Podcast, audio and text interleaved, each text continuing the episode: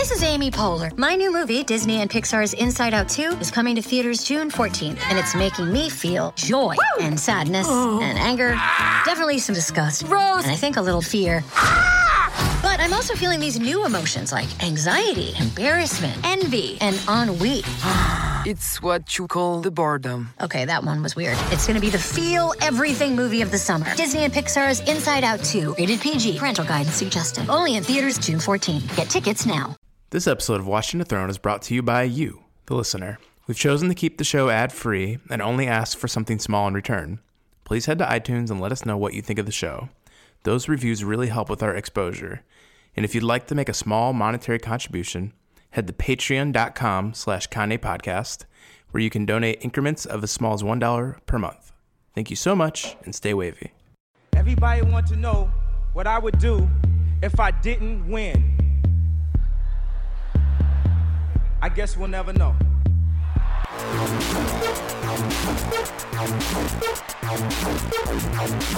So keep it love. I don't get enough of it. Jesus just rose again.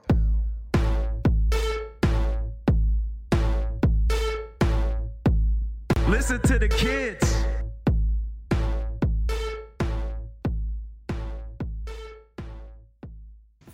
Welcome to Watching the Throne, a lyrical analysis of Kanye West. My name is Chris Lambert, and today we are going to be doing a story with Timothy Anne Burnside. Timothy, thanks for joining us today. Uh, why don't you introduce yourself to everybody? Hey, absolutely. Thanks so much for having me. Um, I am here in Washington, D.C. at the Smithsonian Institution's National Museum of African American History and Culture, uh, where I work in curatorial affairs to help collect artifacts and develop exhibition content. Jeez. That's a mouthful, right? Yeah, yeah. Uh, so that gets into a lot of the, not just as it says in the title, history of African American culture, uh, African American culture and history, but also uh, the contemporary things that are going on, which came up with Kanye West visiting uh, the museum. Mm-hmm. Uh, as a lot of Kanye fans know from a bit of buzz that came up, Kanye visited the National Museum of African American History and Culture. Uh, and after that, you wrote this great article, uh, Musical Crossroads Finding Kanye West's Influences in Our Collections. Um, and what, uh, what stood out to you in writing that article and the influence that on Kanye from what you discovered? Well, it was interesting to kind of think about connections that can be made between the more historical stories that are presented in our exhibitions and um, more contemporary figures, and to kind of just really briefly with that piece explore those those uh, kind of different relationships. And so it was just kind of interesting to me as I thought about you know where we were already doing that that it was such a natural uh, fit in a way, and um, to focus on a group like the Last Poets, for example, in relationship with the track that um, Kanye produced with Common, or the relationship with J Dilla, for example. You know, those were just um, just again these kind of natural storylines in or in terms of, of making the connection. So that was kind of the the goal of that was to demonstrate that this, you know, someone like Kanye West is really just part of the continuum. Mm. Uh, very much so, which you hear sonically in his music. It gets discussed in his lyrics a lot. There's so much on uh, the album Yeezus that refers back to, I feel, sonically and descriptively, a lot of moments in black culture uh, and black history in America, whether that's uh, slavery or the civil rights movement or uh, modern race relations. Uh, there's a lot of depth there. Mm-hmm. Mm-hmm. So you said that you got to outline briefly in this article some of those things. Did you, in looking into it, want to write like a thirty thousand word, forty thousand word post? Um, you know, it, it, could have been a much larger kind of examination. Um, but one of the things that we like to do with the, the more digital platforms for the museum is provide these kind of brief moments, these little glimpses into um, different aspects of the collection and of the exhibition. And so the things that I mentioned um, are currently actually on view for the most part and can be experienced here in the building. But then we were also able to link to those online uh, records and resources for, for the for the public who you know not who people who can actually come to DC they can experience it virtually on you know online through our through our website through our collections page um, because the goal you know for any anything like that is really to connect back to the collections and connect to what we're doing here in, in the museum. Um, again not just in our exhibitions but just kind of the the way we think about documenting and and preserving these stories. Yeah because there's something uh, that seems I don't want to say like unreal, but people go to a museum and it tends to be something that they experience in that microcosm and may not necessarily connect to their day to day in everything that mm-hmm. they do. But to then get an article that shows that these things that are at the museum, the like the last poets, as you said, actually has a connection to a modern figure that's mm-hmm. not just alive, but is continuing to make work that is influenced by these things is kind of fascinating in making what's at the museum feel even more concrete and part of the day to day. Yeah, it's important for us to be able to present stories that, you know, it's important for us to present stories that allow people to see themselves reflected. And um, by including not just historical, you know, uh, music and performing arts, for example, but bringing it up to more of the present.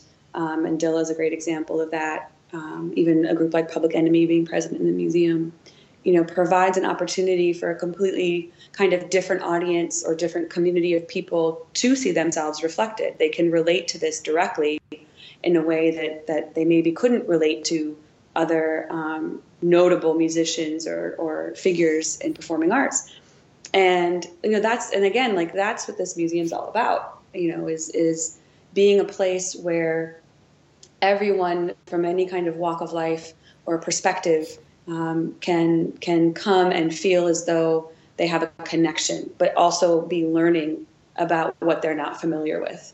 And um, with the music exhibition that's one of our main goals is to attract um, different generations, different communities um, for different reasons, and hopefully see, help them see and hear and feel and understand that all of this is deeply connected and maybe they can be interested in something that they had previously written off you know because of of that of that you know kind of discovery yeah uh, absolutely and well in talking about that shared backgrounds. Uh, when exploring the musical influences on Kanye, did you feel that uh, he shared a lot of the same influences with other musicians? Was there anything about the influences on his work that stood out to you? Well, I think that you know, as I mentioned in that in that blog post, like he's he's kind of um, known for taking things one step further sometimes, right? So instead of just like as I said, instead of just sampling the last poets on a record, you know, they're present in that moment and they have new content that's on that track. And, you know, to kind of just continue to push things and elevate and also in a way, you know, pay respect to those who came before. So I think that the decision that he and Common made to do that speaks volumes to their commitment to um, not just understanding the history, but um, like, like I said, elevating it, you know, and positioning it um, in a way that only they can with the kind of platform that they have, you know, especially at that time. Like that was a huge moment, um, and you know that that to me just kind of um, symbolizes a connection overall. You know, it's hard to just pinpoint one moment or another. I mean, there are so many. That's the problem. There are so many moments that you could kind of refer to where um, you can kind of feel feel those connections and feel that influence. But that one in particular, you know, not everyone in hip hop is is doing those kinds of things, um, and not just shout. It's one thing, like I said, to shout people out, you know, but it's another to include them. Right. That use of, uh, as you said, Umar bin Hassan, uh, and then on other albums, Kanye's used Gil Scott Heron mm-hmm. it really does introduce those artists to a new generation in a way that just shouting them out doesn't because they get to see the work, they get to hear Right. firsthand. Right, and then on the flip side, somebody who's really into Gil Scott Heron and the Last Poets might listen to a Kanye track. right? Which uh, sonically, is it strange to hear, uh, you know, the last poets in the time frame where they were creating the most versus where music is with the sounds that like Kanye and Common are making? Does that sometimes blow your mind? Well, I think that you know when when it fits, it fits, and and today especially, you know, the messaging and the overall kind of vibe is very much appropriate and necessary and you know needed. Um, and for that particular, you know, I, I often think about songs as moments because these artists are creating a moment for us, right? Like they're they're they're making something that they know is going to be a different experience for every single person who listens to it. And I think that's crucial when you think about. Um, I'm kind of over this whole like, oh, well, they're they're message music or they're this or they're that. Like it is what it is, and everyone's going to take something away that is going to be then internalized and processed differently. You know, so the the inclusion of the last poets, of course, symbolically is really um, important, but you know, it's again, it's a continuation of the kind of work that Common had already been doing, and the kind of work that Com- that Kanye, you know, um, sonically both, and, and in terms of content and in messaging, um, has been part of his journey as well. So I think that it fits. I I, I think that um, not many artists do it in a way that is so fluid and seemingly, um, you know, just just natural, and it's not it's not, felt forced. It's not a collaboration that feels like it has to happen in reaction to the world around it. It this feels like or this feels more organic, and I think that's what makes it work so well.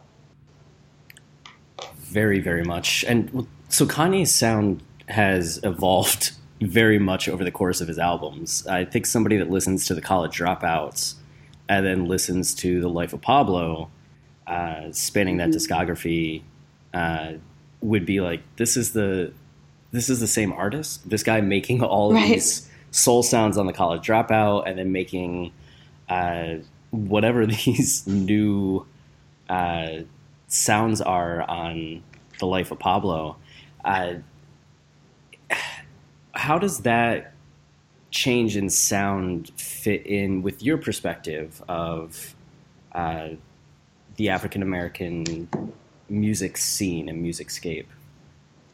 Well, I think that you know Kanye's a, an example of someone who is not afraid to change and not afraid to go with his, you know, whatever new directions he's interested in. And I think that's very much a continuation of a lot of African American musical traditions. Um, you think about a Miles Davis who, you know, the same kind of thing where different projects, different records sound nothing alike.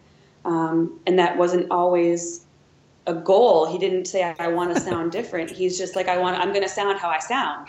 And if it's different to you then okay, you know, but it's still me and it's still what I'm creating. I think that that kind of attitude is very much like a Kanye attitude like this is my moment, this is me, this is who I am, this is what I'm expressing, you know, and if it's quote unquote different then so be it, but it's still me and I'm still going to be my authentic creative self.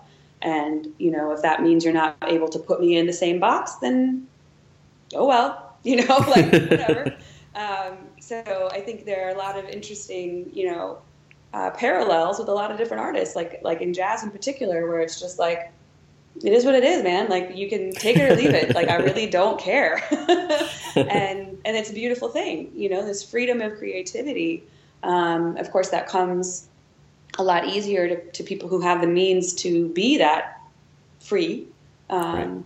and Kanye absolutely does. Um, but you know that it's it, it, it, he fits right in with with again like the whole that whole kind of trajectory. Uh, that's good to get historical context on it because I I feel like a lot of conversations I see surrounding that dynamic of old Kanye versus new Kanye that gets brought up is some people talk about that what he's doing now is messy or not like and not in line with the kind of soul sound that he was doing that was meaningful that this is somehow less meaningful sonically. Um, but again, meaningful to who Right. and, and and and why? And you know, I, I guess one of the things that I've taken away from from working on you know our music and performing arts collections and exhibitions with my colleagues, um, among many other projects um, for the museum, you know, is this is this notion of stifling creativity and um, putting expectations on artists to be what we want them to be versus to be who they want to be. And, you know, Kanye is in very clear defiance of those kinds of labels and those kinds of expectations.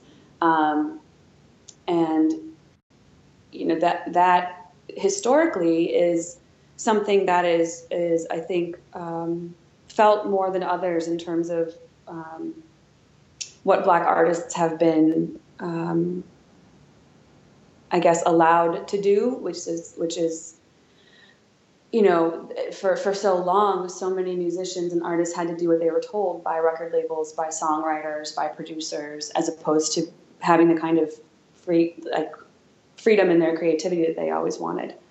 Um, and I think that we often forget that artists have uh, an artistic drive. That's why they do what they do, you know. And and if you don't like that project, don't listen to that project.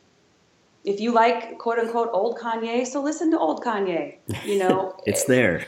it's there, and um, it's not it's not any one artist's job to be who you want them to be. They're not here. They are here for us, but they're also not here for us if that makes sense. You know, like it is their job to be creative. And if it's not your cup of tea, then oh well. You know, it, it's one thing to make a bad record, you know, um, you know that. But again, who's who's defining that as bad, um, as opposed to just going in a different direction. You know, and I think that the lines often get blurred between like, well, this isn't just this isn't what I want versus I'm going to label this as bad Yep. it's just up to preference often and again that that whole you know i, I had a conversation with um, kim weston who uh, sang under motown for years and was part of the big tours and reviews and you know she's like i had to go out every night and i had to wear this you know pretty dress and look a certain way and sing these songs that were written by men um, for me to sing about men, whether I loved them and missed them, I wanted them, I was so happy to have them. Oh, um, and, you know, and I, she's like, at some point, all I want, you know, I, my voice wasn't being heard. And so she, when she was able to finally do her own project, yeah, she, she had a different vibe to it because that wasn't her authentic self, you know, and that is something that, that for, for a long time, has not um, being authentic has not it has kind of been a luxury for a lot of artists historically. And we run into dangerous territory when we start to forget that and we start to put demands on artists that they be um, what we want them to be. Um, i said that a million times already but but i you know like again i just kind of go back to the fact like some of my favorite musicians have projects that I'm not really into, but that's okay. You know, like I'm still going to listen to what I like, um, and and kind of live my life and let them live theirs. Uh, that's uh that conversation about as you said s- saying a million times which i think needs to be said a million times when it talks about kanye that that freedom of expression uh, in a lot of the stories that we've done with people um they bring up how empowering kanye's uh, self-expression has been for them and his confidence in himself and his ability to say like no you know what? I don't uh i don't want to prescribe to what culture says i need to do or what society says i need to do or what the industry says i need to do. I need to do what i need to do and i need to express what i need to express and we've talked with people that have said that through his music through his interviews that they found a self-confidence to be themselves that they hadn't found uh, I guess, the allowance to be or the inspirational figure that made them feel it was okay to do that. So mm-hmm. it, it is interesting to hear, you know, Motown was all about that kind of forced.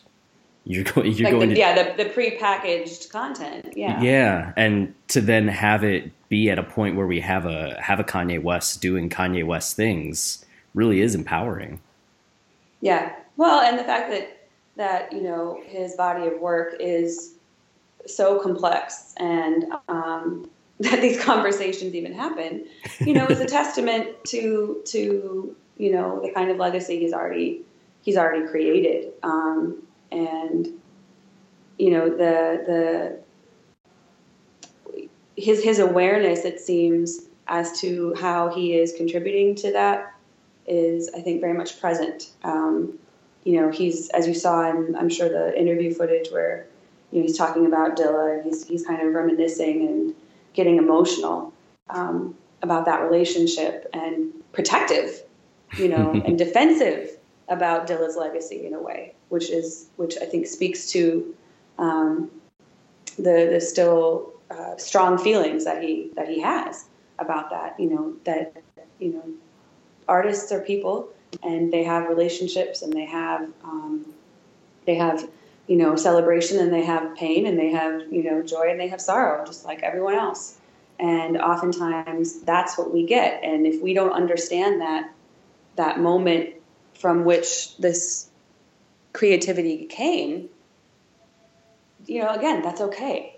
Um, there there's no um, I think that once we kind of start to again see uh, these connections that can be made to um, other genres of music outside of hip hop because that you know we need to go a lot further back um, in terms of understanding um, what that kind of foundation is, um, especially for Black artists in America.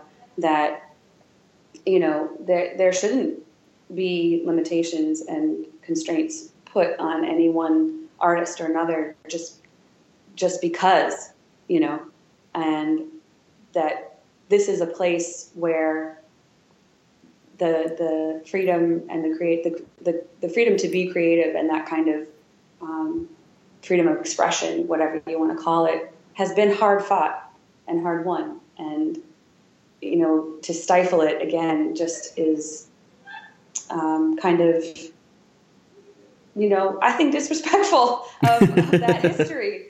You know, and and hopefully. Um, people who aren't as familiar will learn something by coming to the museum, looking through our collections, like seeing, you know, the um, the struggles that many artists have had um, in past generations, past decades, if you will, to to gain the kind of um, opportunities that that today I think um, audiences take for granted. I don't think the artists take them for granted, you know, but I think audiences often do um, or they're just not as aware. So I could sorry, I, I can get all of my feelings about this, well, yeah, just with that statement, it makes me think about the fact that that we have hip hop today as it is is kind of remarkable. Because if you were to take hip hop and try to insert it into any other point of American uh, life, whether it's like the 1960s mainstream America, 19, 1910, 1830s, uh, we as the public wouldn't get to enjoy hip hop the way that we do today. Right, right. No, I mean that that people kind of look to hip hop to be the catch-all for activism and for you know this and that and all those other things, and it's like the evolution and the, the journey that hip hop has taken in a very, very short time is like light speed for a lot of other genres, you know, and um, I don't I don't even always like putting music into genre categories. Sometimes, you know, that just seems again to be a way to put limitations on things. But but yeah, I mean, who would have thought that this is where hip hop would be today and, and again, you know, like 30, 40 years um, it's it's astonishing, really. It it absolutely is. And what's what's the ceiling, right? Like where's it go? Where's where's the Yeah. limit? Like one of the things that we talk about a lot is that pop music in and of itself, all genres inclusive, is a relatively new medium compared to say narrative in film or literature or poetry, uh, painting. And it's been interesting because we take the perspective that uh, Kanye has a number of concept albums uh, with beginnings, middle, endings, and it's funny how much pushback that we can see on that, with people just saying it's it's music, you're reading too much into it, uh, it's just hip hop, it's it's just about the rhymes, you're looking too much into it, but uh, given I already feel there's more of a narrative bend to hip hop and its origins, and an artistry in it that unites it in the narrative art kind of way with film, with literature, with poetry, and more so than some other realms of pop music or other genres of pop music. So I, I'm personally really excited to see because I feel like in ushering in more of the narrative tendencies that we see in film and see in literature, that hip hop is a vehicle for that.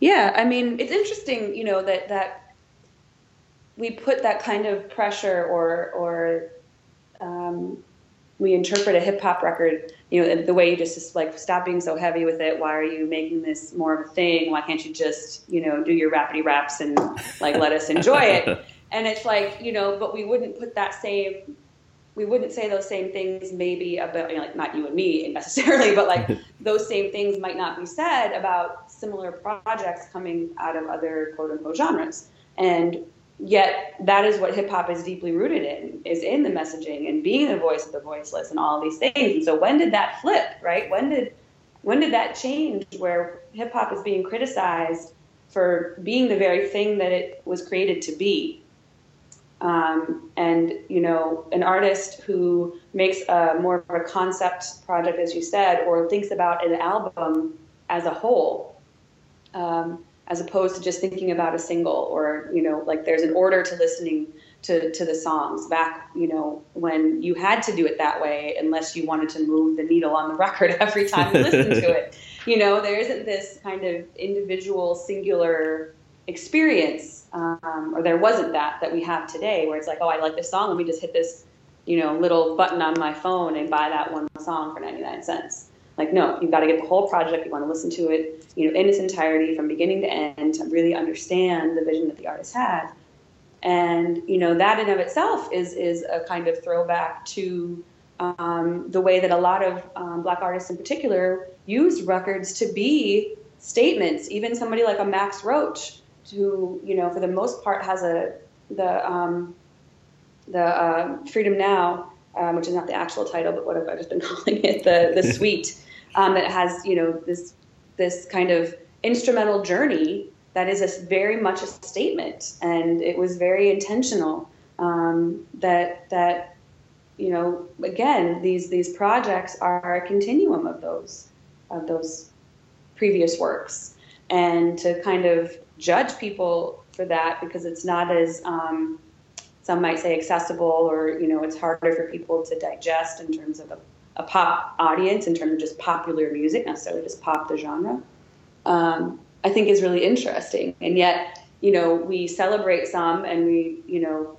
criticize others for various reasons. And I have to wonder if that's because of where they fit in in this kind of genre uh, labeling that we're that we're so keen to do um, instead of just kind of thinking it as music, right? And just thinking of it as a thing that can just exist without having preconceived kind of um, judgments about it. I, I don't know if that makes any sense. But then you have these kind of, like you said, um, hip hop in particular and evolution that running parallel with other mediums in pop culture. Um, and now it's being um, included even more so in all those things. You look at a film uh, project that just, you know, I was lucky to see Black Panther last night for a screening. Ah, and like lucky. this, you know, the sound, yeah, the soundtrack, you know, is embedded with hip hop and and the the score, not just the soundtrack as a standalone project with with Kendrick and many others, but like the score itself has elements of hip hop, has elements of you know lots of different um, um, traditional music coming out of Africa that is woven together in this this beautiful, beautiful way um, that really contributes to the journey of you know to the experience of the film.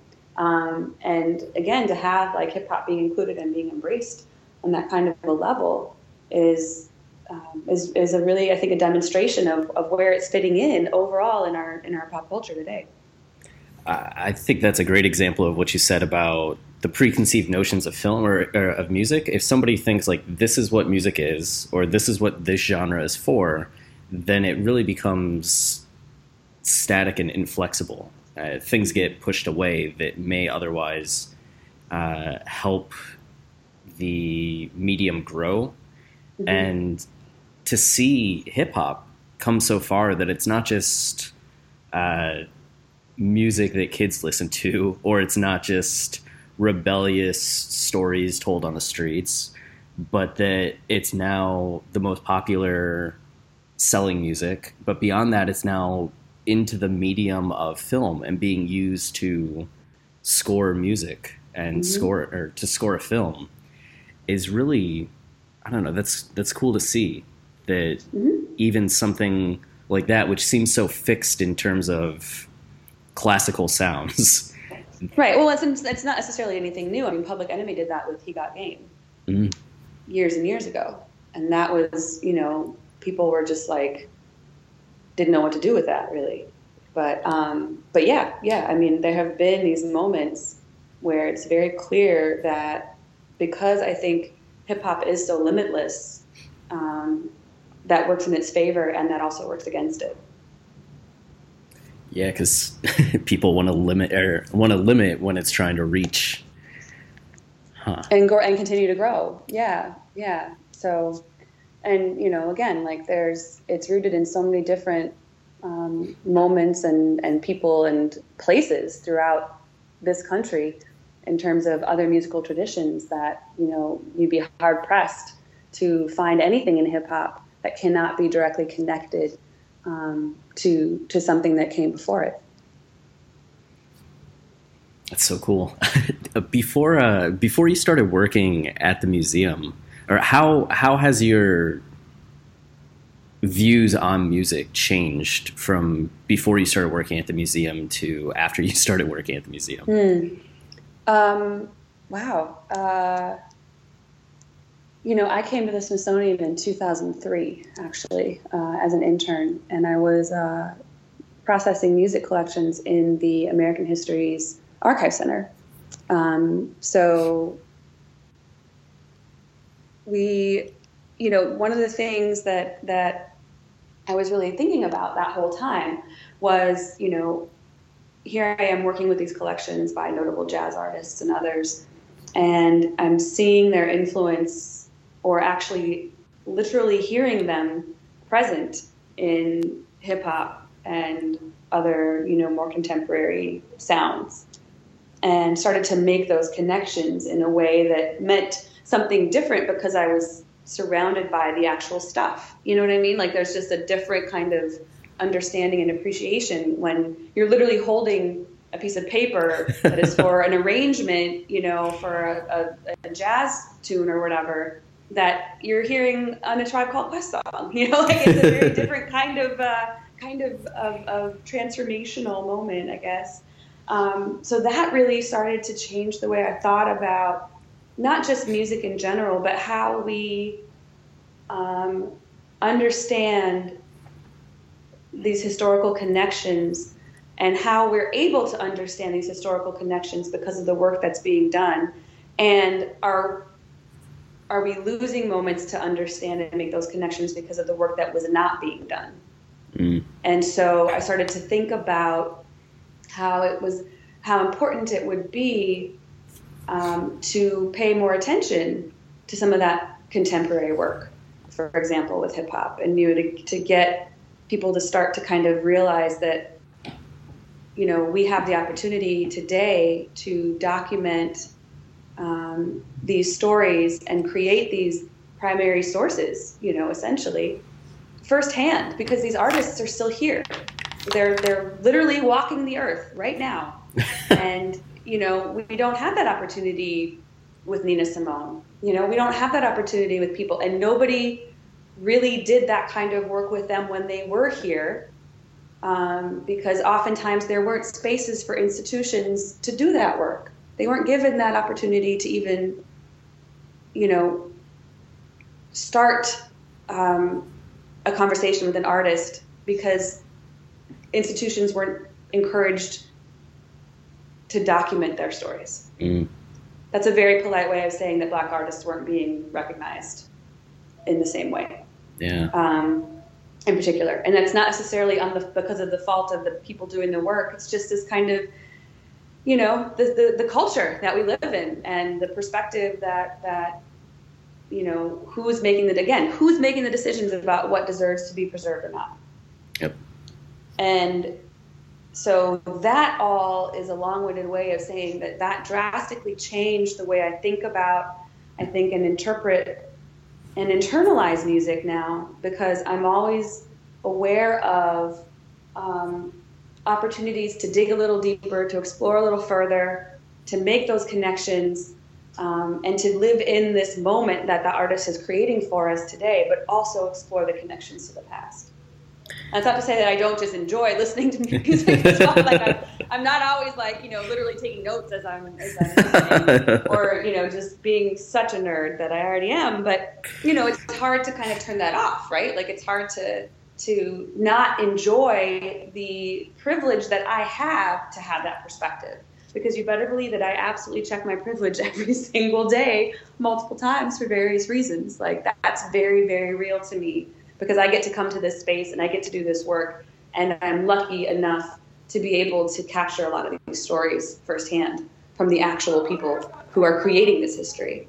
Um, so you know that that is the biggest change for me, where it's just there's this sense of awareness about what's happening and this desire to know more and desire to not find out for me necessarily. Of course, I have my individual curiosities about things, but my desire to capture um, these stories and, and make sure that 500 years from now, you know, there is a primary source that, again, is a first-hand account from the artist as much as possible about that moment, about that song, about that record, about that music video, about that performance that you know is either in reaction to a moment or is creating a moment or both. You know, a lot of a lot of music today is created in reaction to current events. And at the same time, you know, people have always reacted to music and oftentimes current events are influenced by what's happening on the airwaves. So that relationship um, is is really fascinating to me. There's so much in that answer that I loved, and the, the uh, I'm so glad I asked. The one thing that uh, really jumps out to me in talking about wanting to preserve stories, have these conversations with the artists that are out there walking walking around. Um, as you said, what a what conversation would you like to have with Kanye if you were able to sit down with him and start to collect his perspective? Um, well, you know, that that there are ongoing conversations, you know, that are similar to what that would look like um, all the time. You know, the the biggest thing that I that I would like artists to do um, is just start to think about what their legacy means to them and start to think about what kind of impact they hope uh, is felt throughout the world because of their work and um, start to thoughtfully explore um, the kinds of things that have fueled their creativity and and how and where and why they've been able to create um, because that helps us better understand the end result. And you know oftentimes it's a very lengthy conversation that spans years in terms of getting to a place where an artist is like ready to share that, you know, and and and share that overall legacy. Because yeah, it's one thing to like, you know, put together a collection of iconic people and moments and figures. And that's great, and we need that. But we also need the more multi layered approach to um, that work. And so that's the kind of conversation that I have with artists often, where it's like, you know, we're interested in your your your end result, of course, in terms of your impact of the impact of your work, but we're also interested in you as a, as a person, and we have an investment in your journey and your story because that's how we can best explain um, that end result and you know that iconic moment or what, what it might be whatever it might be. Um, so you know that's that's really where that starts and where that you know when you see something on display in the museum oftentimes it's the the product of a conversation that starts just like that where it's like we just want you to um, kind of be in a start to think about us being in a space like this, you know, and what that means to you and what you hope your legacy um, means to people of, of future generations. That is a very cool job. it's it's pretty cool. Yeah, it's. I mean, it's it's a lot of um, it's a lot of thoughtful, um, you know, just like thoughtfulness. That's a terrible phrase, but you know, you just you, it's it's the the process is oftentimes deeply personal. Yeah. Um, and I, you know, visitors to museums often don't think about maybe don't think about the journey for that story to get there. You know, for that guitar, that costume, or that you know manuscript or whatever to be in the case. What had to happen for it to get there? And you know, I think that the way that we've kind of created communities um, in our collecting for this museum overall um, is is kind of groundbreaking. You know, in the way that we're approaching the storytelling and gathering the stories uh, first of all, and and thinking about how to how to be as inclusive and as transparent as we can in our work. Um, and that's really critical to it. So, you know, and, and to, to make sure that people understand that it's their voice still. You know, it's it's not any one institution or museum coming in and, and rewriting their story for them. That's not our job. And I say that all the time. I just said this the other day I was talking to a classroom of students. Like, it's not my job to be the definitive voice of anything or to create the definitive narrative of anything um, in a singular voice. It's my job to assemble those voices and put together a collective narrative that is authentic and that is, you know, from a place that that is, like I said, inclusive. You know, so by by sharing your your story with a place like this, you know, that doesn't mean that it's lost and that it's not yours anymore. You know, like we we we you know, as much as possible, want to make sure that it's captured in a way that stays true um, to to that artist's um, kind of vision overall. It's it's uh, something I'd never thought about. As you said, that most people don't necessarily think about how things got there. I just always imagined it like, hey, give me that guitar that was Jimi Hendrix's. And it's like, okay, here it is. And then it's like, hey, this guitar was Jimi Hendrix's. But right, right. I mean, sometimes sometimes it is, you know, where it's just like okay, this is this is that, but you know that's that's been something we've we want to actively try to change and make it a more make it a more thoughtful process, you know, because and again for a museum like this, you know, a lot of these I was again just talking about this to a, a group of students with my colleague Dwan at Oberlin yesterday. Um, this is the first time a lot of people are being asked to even tell their story. So there's apprehension you know there's there's it's not mistrust it's just like this is this is a new kind of thing for a lot of communities not just in music or performing arts but in general for for there to be for someone to just even ask about their story and their legacy and be interested in it in a way that is so genuine um, that's that's a that's a whole other kind of level to to doing the work. And it's not just a thank you for your legacy have a nice life see you later bye you know like we are we are continuously invested in in the relationships and um, again i think that that contributes to kind of creating this community because you know i wouldn't tell anybody um, to to make a move on something that they weren't comfortable with um, just because it checks the box for me at work. right. You know, like that's not how you do this. No, that'd be a bittersweet gain. Right. Uh, this is really fascinating though, because it speaks. I think there's a perception of museums as just capturing the far past, uh, or being off in its own kind of uh, realm of existence that's a pocket universe away mm-hmm. from the world at large.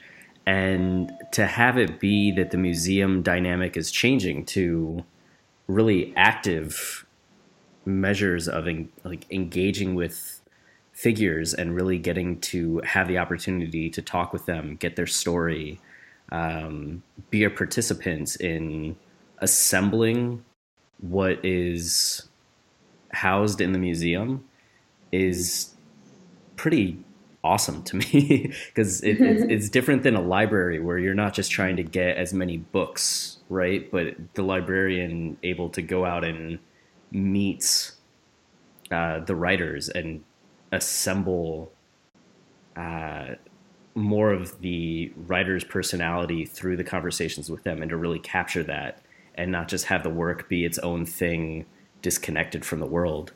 That's a that's a really cool endeavor yeah, yeah, and to do a whole museum kind of because um, I mean, at the end of the day, the labels are the labels in the building. You know, like we only have 75 words. That's all we can do in terms of like telling, you know, an object label or what have you. And that, but it's like, how are you crafting that? You know, and how are you best informed to write the best label you can? And it uh, it usually means just like being just 100% present. You know, like that's all that that that we can do. I mean, for any kind of work, you just have to be present in the moment and you have to be there for the work. And um, again, this investment that is being demonstrated by the stories that are being told in this museum is is changing the game. Really, I mean, not because of like my work in particular, but because of all of the work that's gone into all these exhibitions by all of my colleagues. You know, it's it's um, it's truly groundbreaking. Awesome. I'm very glad we got to have yeah. have this talk because it's not just. I mean, there are things that I learned about and Kanye that I'm excited about, but just that growing awareness of what uh, the Smithsonian is doing and just what you're able to do is is very cool to know that that's going on. Um, real fast, do you remember uh, when you first heard Kanye's music? While working at the oh, museum? Wow. Was it 2004 when College Dropout came out? Was it a little later? Well, in 2004, I was here in DC. Mm-hmm. Yeah. Um, but what's interesting is that, you know, I'm from Wisconsin. I'm from Roman, Wisconsin. And so we tend to claim any Midwestern artist as our own, right? Because we don't have a whole lot of people coming out of Wisconsin who are like making hip hop. Um, and my, my dad's brother um, lived in Chicago my whole childhood, so I was there all the time as a kid. And, you know, so I felt connected to Chicago. And as a result, like being in DC, that was like the second year I was here. Um, so any kind of connection I could get to the Midwest and kind of feeling that sense of home, I, I took it. and uh, so even if that's like this, like five times removed way of listening to Kanye West, then that's what it was, you know, like that, that, um, provided me with a with a I guess a sense of comfort in a way, but also something again in in the world of hip hop that I could be like, yeah, Midwest, I can claim this. You know, like I don't, I have no business, you know, in any kind of hip hop space. And at that time in particular, you know, I was just starting to to to to kind of get to know a lot more of it via the work. Um, but absolutely, I mean, listening to it, absolutely. Like I was, I was here. I was at American History, and I had just um, I think I had just finished the internship actually and was starting to do contracts and stuff. Um, but yeah, like that was that was a that was a very transitional kind of time period for me because I wasn't sure how long I was going to stay in DC or if I was going to stay. Um, and lo and behold, you know, here we are. It's 2018, and I'm a federal employee of the Smithsonian, and I never left. Uh, so, so yeah, I have I have memories of uh, that album in particular, um, in in that in that in those kinds of moments. Um, but yeah, it's it's it's interesting the way that that you stay kind of. Um, and I think that's a fascinating thing with hip hop in particular, but it's also a, a deep continuation um, in every other uh, musical genre is this notion of region and this sense of place. Um, it's it's real. It's strong. It's really strong, and people, you know, it's really important um, to a lot of people to not just like represent the hometown or the home space, but just to have a, like I said, a sense of of, uh, of a connection. Yeah, that's uh, a lot of people that we've talked to that have that Chicago connection are just so proud mm-hmm. in a way of like that's that's like I I heard through the wire like before the album even came out, and we were just all so excited about like we're gonna have this guy Kanye or Kane like right. back in those right. days as people were learning the name. Um, and then real fast, uh, favorite Kanye album? Oh, oh, I didn't expect that question. surprise, um, surprise. Yeah, I don't know.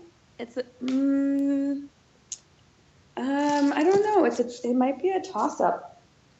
That is okay. Have, yeah. Am I allowed? Am I allowed that? Yeah, um, you're allowed that. I mean, it. No limitations, right? Uh. Well, I'm. I mean, it, it might be called between college dropout and 808 and heartbreak. I don't uh, know. That's quite a. It's quite a one-two punch.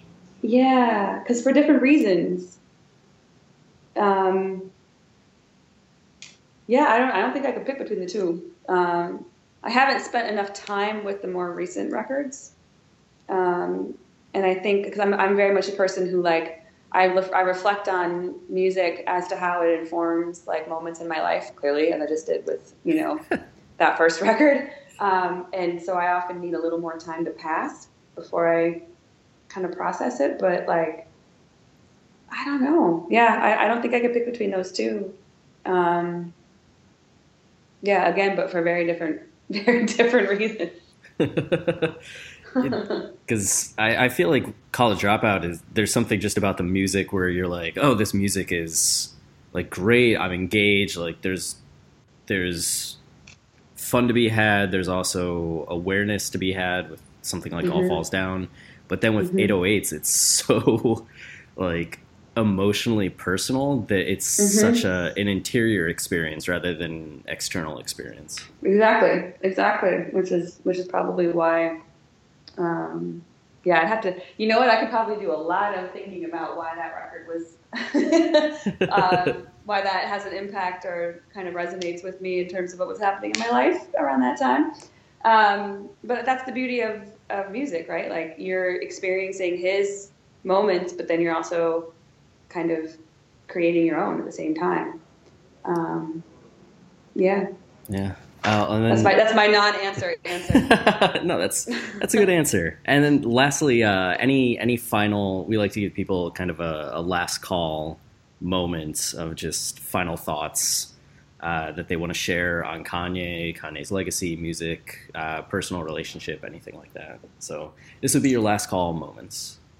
Oh, I just think that, you know, with somebody like Kanye, it's a journey. You know, we're on a journey with him and we have no idea what's going to happen. And that's okay. And just like any other artist, you know, love him or hate him, I think you should just respect his creativity. Um, because at the end of the day, that's what we would want for our own work. Um, and, you know, give people the space they need to do that work and to be creative and you know that that you know he's he's definitely contributing to our pop culture in multiple ways.